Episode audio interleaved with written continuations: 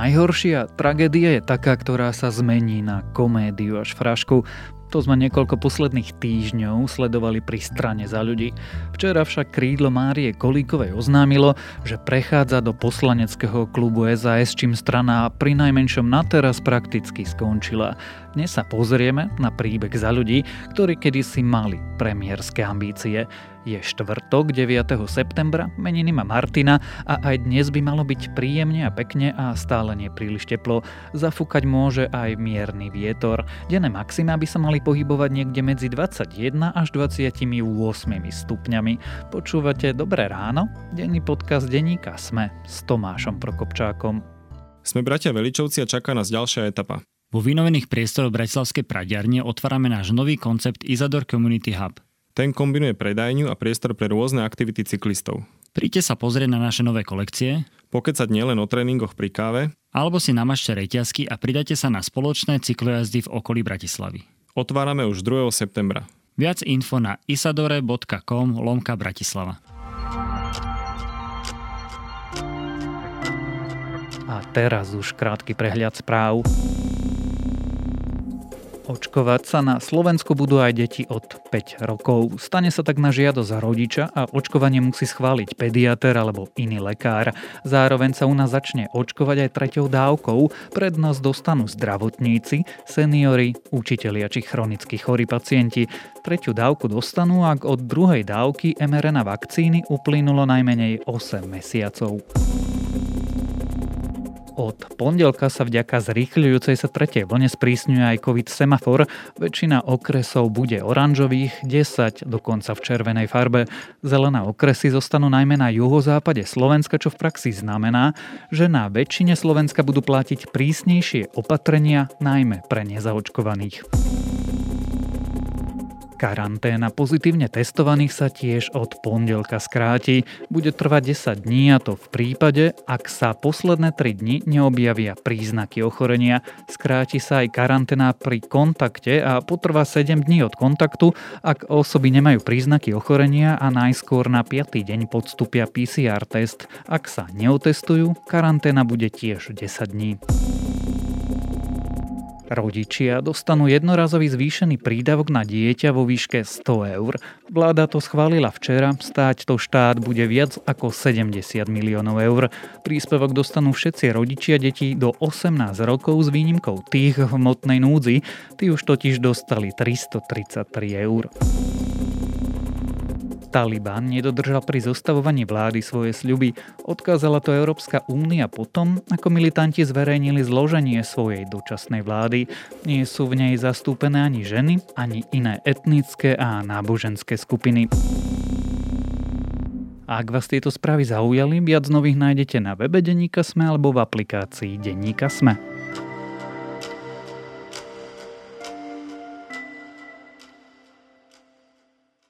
Mala to byť prezidentská strana, mala premiérske ambície, chcela radikálne meniť krajinu. Prvú zo série chýb však za ľudia spravili, keď odmietli veľkú koalíciu a stvorili tak dnešného Igora Matoviča. Poslednú, keď sa strana rozštiepila na dve neústupčivé osobnosti, až ľudia okolo Márie Kolíkovej stranu opustili a pridali sa k SAS. Ako strana, ktorá mala byť nádejou, začínala a v akej tragikomédii vlastne skončila, sa dnes budeme rozprávať s reportérkou denníka SME, Dankou Hajčákovou. Odchádzame zo strany za ľudí. Naše rozhodnutie sme prijali so všetkou vážnosťou, ktorá je jeho obsahom a dospeli sme k nemu po dôslednom vyhodnotení diania v strane v ostatnom období. Určite k tomu dospelo aj to, že k odchodu zo strany sme boli viacnásobne rôznymi formami vyzvaní. Danka, za ľudia asi včera skončili, nie?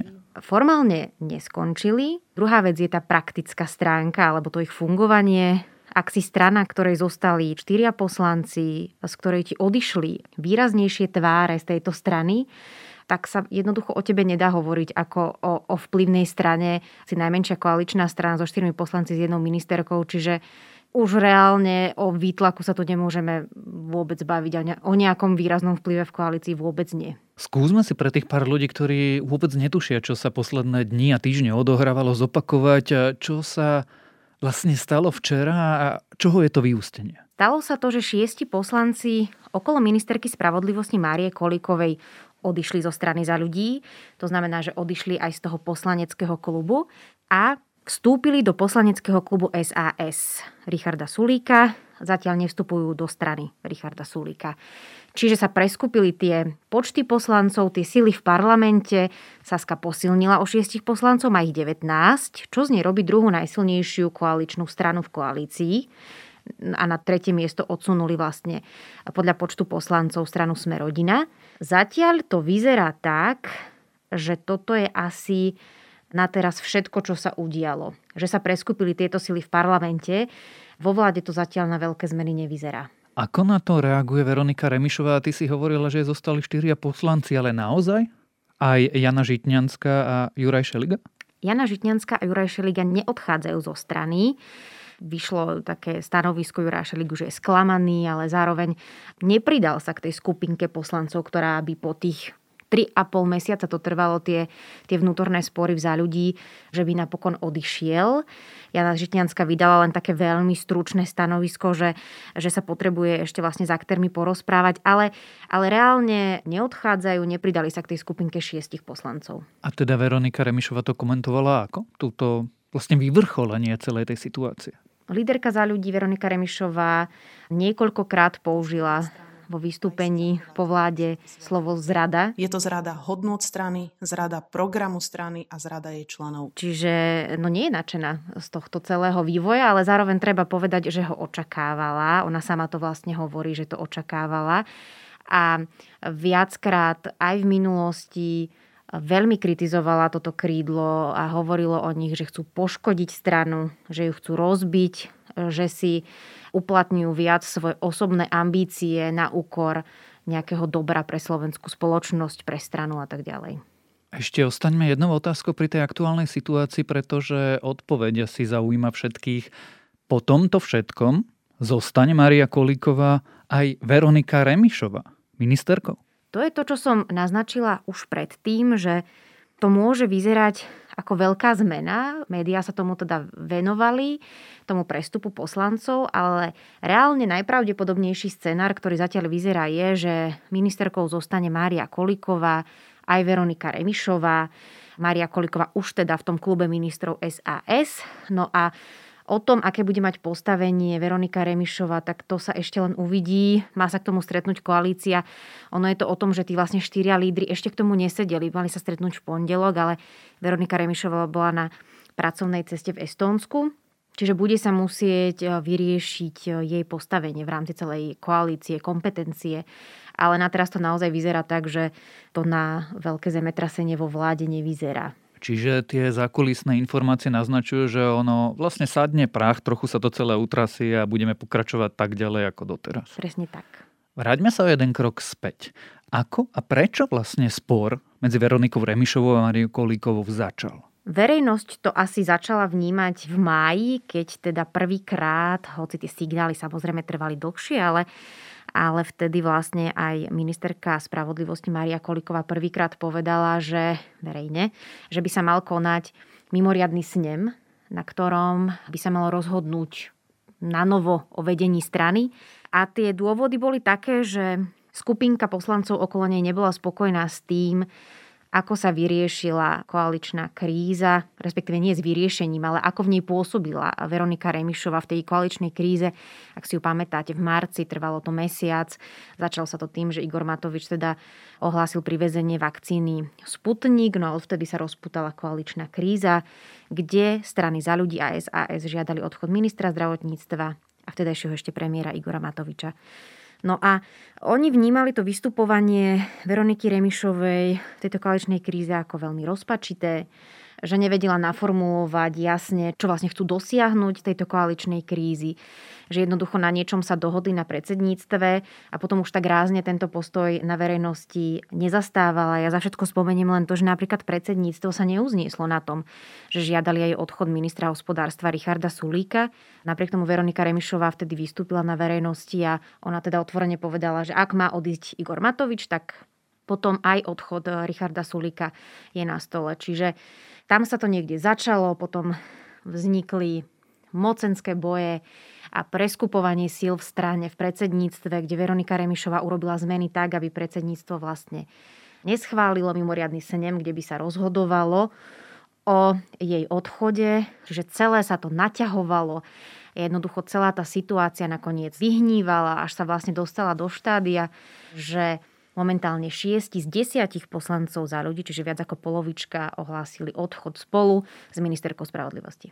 Ja si to zvonku ako pozorovateľ pamätám aj tak, že vlastne Veronika Remišová vystupovala lojalisticky, ale nie voči strane za ľudí, alebo voči vládnej koalícii, alebo skôr voči Olanu. Napokon to potvrdil Igor Matovič tým, že to včera komentoval slovami, že vlastne nikdy neprestala byť tak úplne členkou Olano.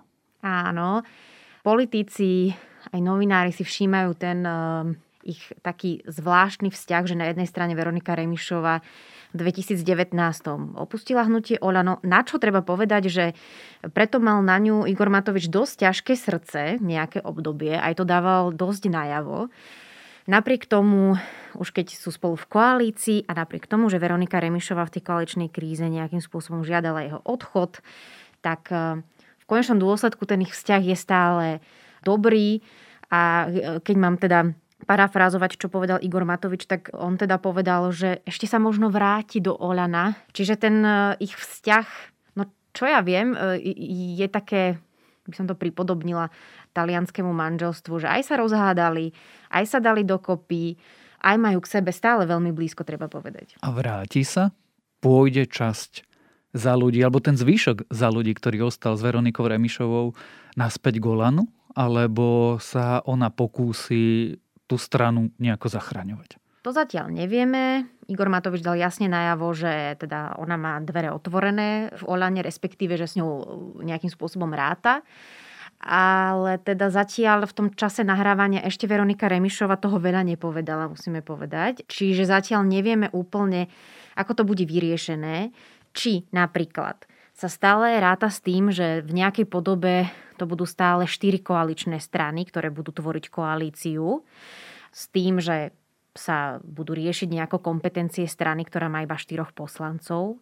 Alebo či na druhej strane sa to naozaj stane tak, že ako si to ty spomínal, keďže majú taký blízky vzťah, že či by tým logickým vyústením nemalo byť to, že teda, ja to tak poviem, že, že ten klub, respektíve aj to ministerstvo nejako pohltí Olano s tým, že tam zostane Veronika Remišová aj títo štyria poslanci. To ešte uvidíme, ale vráťme sa ešte o niekoľko krokov hlbšie do minulosti. Prečo za ľudia vlastne vznikli? Stranu za ľudí zakladal Andrej Kiska s tým, že hovorili o protikorupčnom programe, hovorili o e, právnom štáte, o spravodlivosti na Slovensku a to celé v kontexte toho, že Andrej Kiska chcel poraziť v tom politickom boji vtedy vládnúci smer. Dokonca sám o sebe hovoril, alebo teda mal tie ambície byť e, premiérom, mala to byť premiérska strana, ako si už spomínal. Čiže to boli ich také hlavné ciele vytvoriť stranu, ktorá by toto dokázala a ktorá by dokázala vlastne Roberta Fica poraziť e, vo voľbách. Veď si pamätáme aj ten vzťah Andrea Kisko a Roberta Fica naozaj ku koncu bol veľmi zlý. Toto boli ako keby také hlavné línie, ktoré sa snažili presadiť, zmeniť. Čo sa vlastne napokon pokazilo, lebo po voľbách za ľudia sa do parlamentu dostali len veľmi tesne a stali sa zároveň najslabšou zo štvorice koaličných strán. Áno, oni získali v, vo voľbách napriek vyšším očakávaniam iba 5,7% hlasov. No tam sa stalo to, že, a viacerí to pripisujú jednoducho tomu, že Andrej Kiska nespojil tú opozíciu, ako sa očakávalo, do jedného šíku, ktorý by spoločne vlastne bojoval v tých voľbách. Zdôvodňoval to tým, že vlastne menšie strany by im to ešte uškodilo nejakým spôsobom, ak by sa takto spojili, tým pádom by nedosiahli ten želaný výsledok. Celé vlastne, alebo teda viacerí práve pripisujú tomu momentu za vinu, že jednoducho sa tie vtedajšia opozícia demokratická sa nespojila do, do naozaj jednotného šíku v tomto boji. Čiže tou prvou chybou strany za ľudia bolo vlastne to nespojenie sa v situácii, keď na to bola spoločenská objednávka. Áno, niektorí sa dokonca pýtali, že, že prečo vzniká ďalšia strana, lebo vtedy už vlastne fungovalo PSK aj, aj e, spolu, čiže vznikal ako keby ďalší subjekt na politickom poli. Ale potom vlastne, keď ohlásil vznik novej strany Andrej Kiska, na čo sa naozaj teda čakalo, že to ohlási, tak napokon z tých nejakých spájacích snách proste vzýšlo. Bolo druhou chybou to, že vlastne ľudí, ktorých Andrej Kiska zavolal do tej strany, nespájalo nič, okrem samotného Andreja Kisku? Ja by som to nepovedala tak, že ich nespájalo nič, pretože, ako som už spomínala, aj tie línie, ktoré o ktorých som hovorila, že ktoré chceli presadzovať, ako je boj s korupciou, spravodlivosť na Slovensku, respektíve právny štát a tak ďalej, tak si myslím, že to je agenda blízka týmto ľuďom, ktorí, ktorí boli v za ľudí. Druhá vec je, že naozaj sa očakávalo, že Andrej Kiska by mohol pritiahnuť viac známych tvári, asi si všetci pamätajú aj tú kampaň plus jeden, keď vlastne sa mali ľudia ako keby prihlasovať k tomu, že podporujú tú, tú stranu. Bolo to celé zahalené rúškom tajomstva, nevedeli sme, ako sa to bude volať. Všetci čakali vlastne, že čo to bude za stranu. Nakoniec sa teda predstavili ľudia, kde teda áno, nepochybne boli odborníci, ako Mária Kolíková napríklad na spravodlivosť, prišla Veronika Remišová, bol tam Juraj Šeliga, ktorý teda organizoval predtým protesty za slušné Slovensko, ale v konečnom dôsledku sa očakávali v tej strane väčšie mená, tým ťahuňom bol Andrej Kiska, ktorý ale napokon veľmi krátko po voľbách, po tom nízkom výsledku stranu opustil hovoril o svojich zdravotných problémoch, stiahol sa, dokonca už počas rokovania o zostavení koalície sa stiahol a nechal namiesto seba rokovať Veroniku Remišovú, čiže on úplne ako keby zmizol z očí verejnosti a mnohí vlastne hovorili, že to bol moment, keď tá strana prestala byť tou stranou. Jednak stranou, do ktorej vstupovali, to hovorili tí členovia samotní v strane, a jednak bola to aj e, iná strana, aj z pohľadu ľudí, ktorí sa stotožňovali, možno bol im sympatický Andrej Kiska a kvôli nemu práve volili aj túto politickú stranu.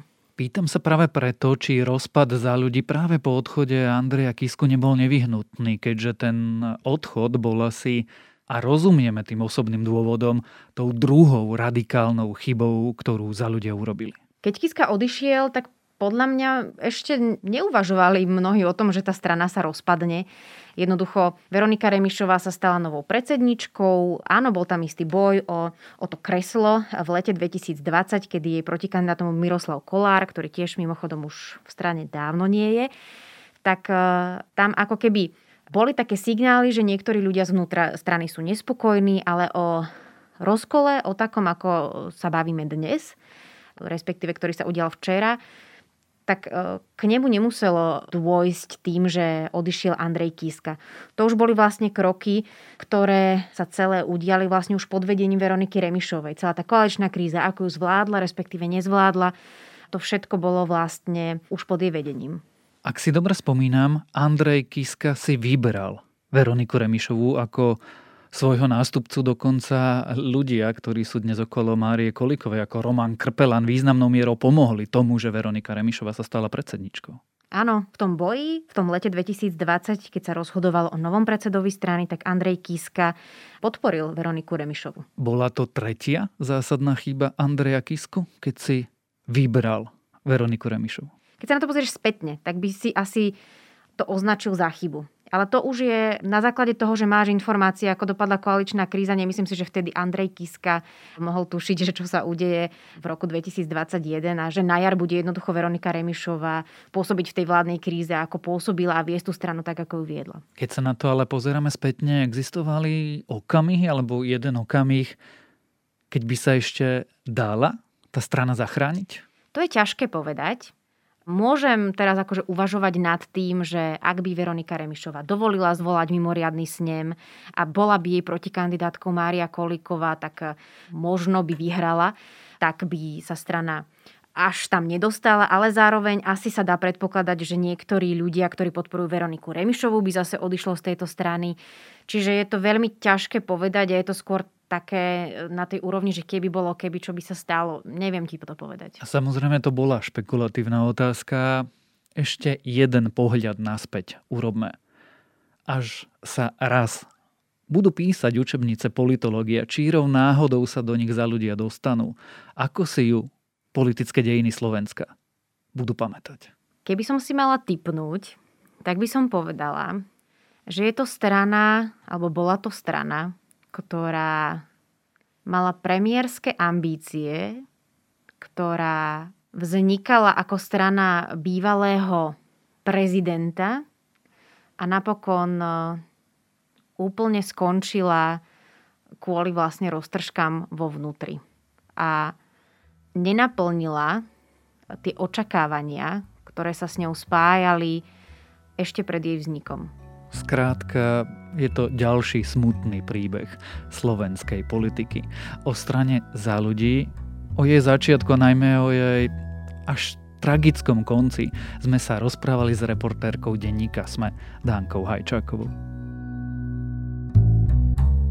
Spoznajte príbeh mesa zo Žitného ostrova, z regiónu známeho svojou úrodnou pôdou a tradíciou vo farmárčení a poľnohospodárskej výrobe.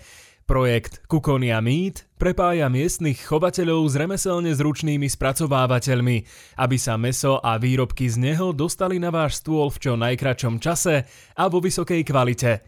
Zistite viac a vyberte si kvalitné slovenské meso na www.kukkoniameat.sk.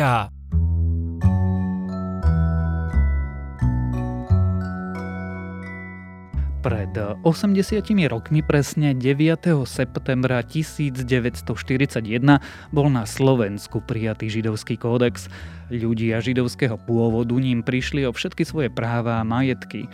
Práve v tento symbolický deň preto začíname s druhou sériou nášho podcastu Odkrývanie práve na pamätný deň obeti holokaustu a rasového násilia.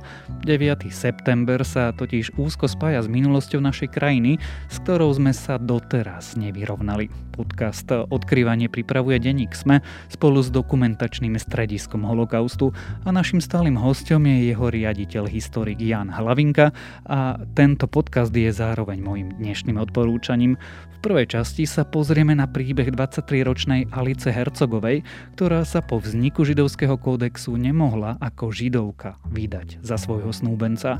A to je na dnes všetko. Dávajte na seba pozor. Počúvali ste Dobré ráno, denný podcast denníka Sme s Tomášom Prokopčákom. A pripomínam, že dnes vychádza aj nová epizóda podcastu Index, tentoraz o zdražovaní energií a nová epizóda podcastu Quantum Idei.